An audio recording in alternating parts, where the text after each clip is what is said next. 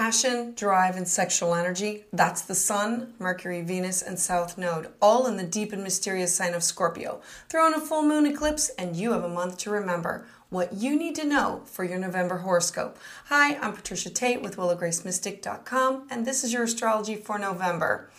For Gemini and Gemini rising, everything you do now is with great intention and purpose. You won't do anything that you don't care about. And when you do care about something, you're going to put your heart and soul into it. You're going to have the drive to succeed and you're even going to take it up a notch. You're going to have relentless effort. You're going to you're going to be ready to engage, you're ready to go deep, to get to know others on a soul level, and it's going to be about you finding your passion, your emotional connection, and your sexual energy. Use this time to make friends with your skeletons and not be haunted by them. Scorpio energy is mysterious. It wants to bond at the deepest level. It rules other people's property, money, inheritance, investments, taxes, sex, birth, death, rebirth. It's the house of transformation. And for you, it's ruling your sixth house of daily work, your um, health, well being, spiritual, mental, physical. This is your day to day routines. This is your discipline. This is also your house of pets. This is you taking care of yourself. So, welcome November. This month has a lot of intense, deep, and amped up energy for you with so many planets in the sign of Scorpio, your sixth house.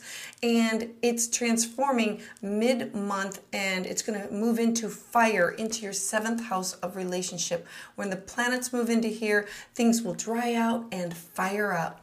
So you're going to begin with November 5th. This is the planet, um, we have the planet of love and harmony, Venus, and she's going to be in a difficult position with Uranus. This means that you may experience a disruption of love. There may be tension or even angst. Because of this planet Mars's location, you may even seek out excitement or a pause in other areas of your life. And for you, this is you retreating into your 12th house, saying, I have a lot going on right now and I need to take time out. I need to take a nice hot bath. I need to uh, meditate. I need uh, an extra nap. I need to make sleep a priority. I need to do some yoga.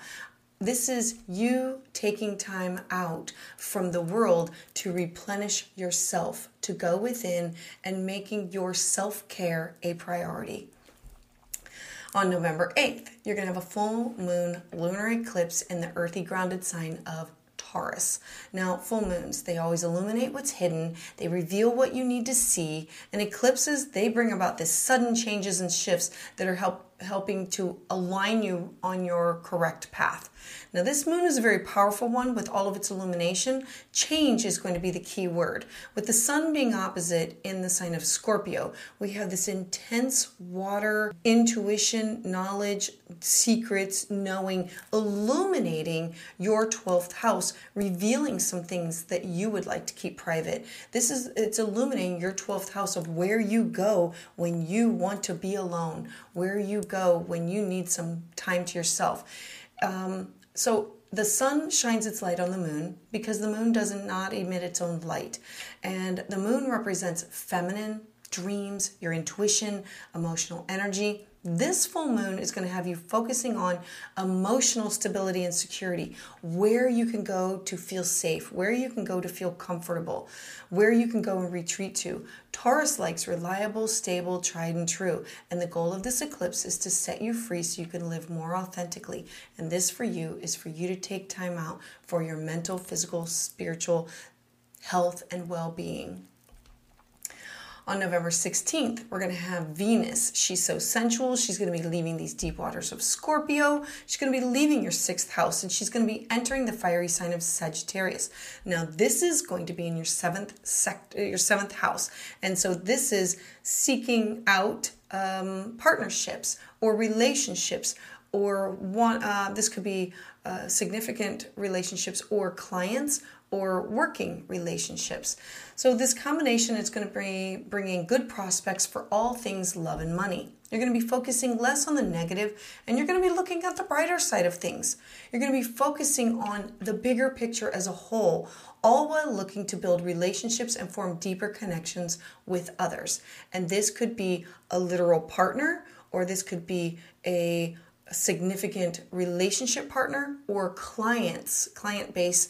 This can also be open enemies, but I'm trying to focus on the positive for this one. On November 22nd, the sun representing yourself, your ego, it is the next one to leave Scorpio and move into your relationship sector. It's going to move into this fiery sign, and this things are now going to start to fire up for you. They're going to heat up. Sagittarius is the ninth sign of the zodiac. It represents your higher thoughts, truth, education, foreign people, foreign things. I want to travel. I want to I want to meet these people. I want to connect with these people. I want to publish. I want to write. I want to journal. I want to take a class. I want to take a workshop. I want to become a teacher. These are all these things, these themes that you're going to be putting together with what is going on with the sun illuminating this part of your house. Then on November 23rd, we're going to have this beautiful new moon in the sign of Sagittarius. Again, another watery uh, theme, theme that's going to be moving into the fire. So when you go outside on a new moon, it's dark, things are hidden, it's a time of pause. New moons, they bring fresh starts, clean slates, and new beginnings. This is an optimistic new moon because it has you searching for something new for the future. It has you planting seeds of optimism to bring about a new cycle. Now, this new cycle is going to include something about a partner, a client, a relationship with a one on one significant other. This could be a business partner. This is about solidifying things and making it, taking things to the next level and saying, I really like where we're going with this. I now have these new moon intentions that I want to set to continue this further we have Jupiter. Jupiter is the planet of luck, fortune, and success.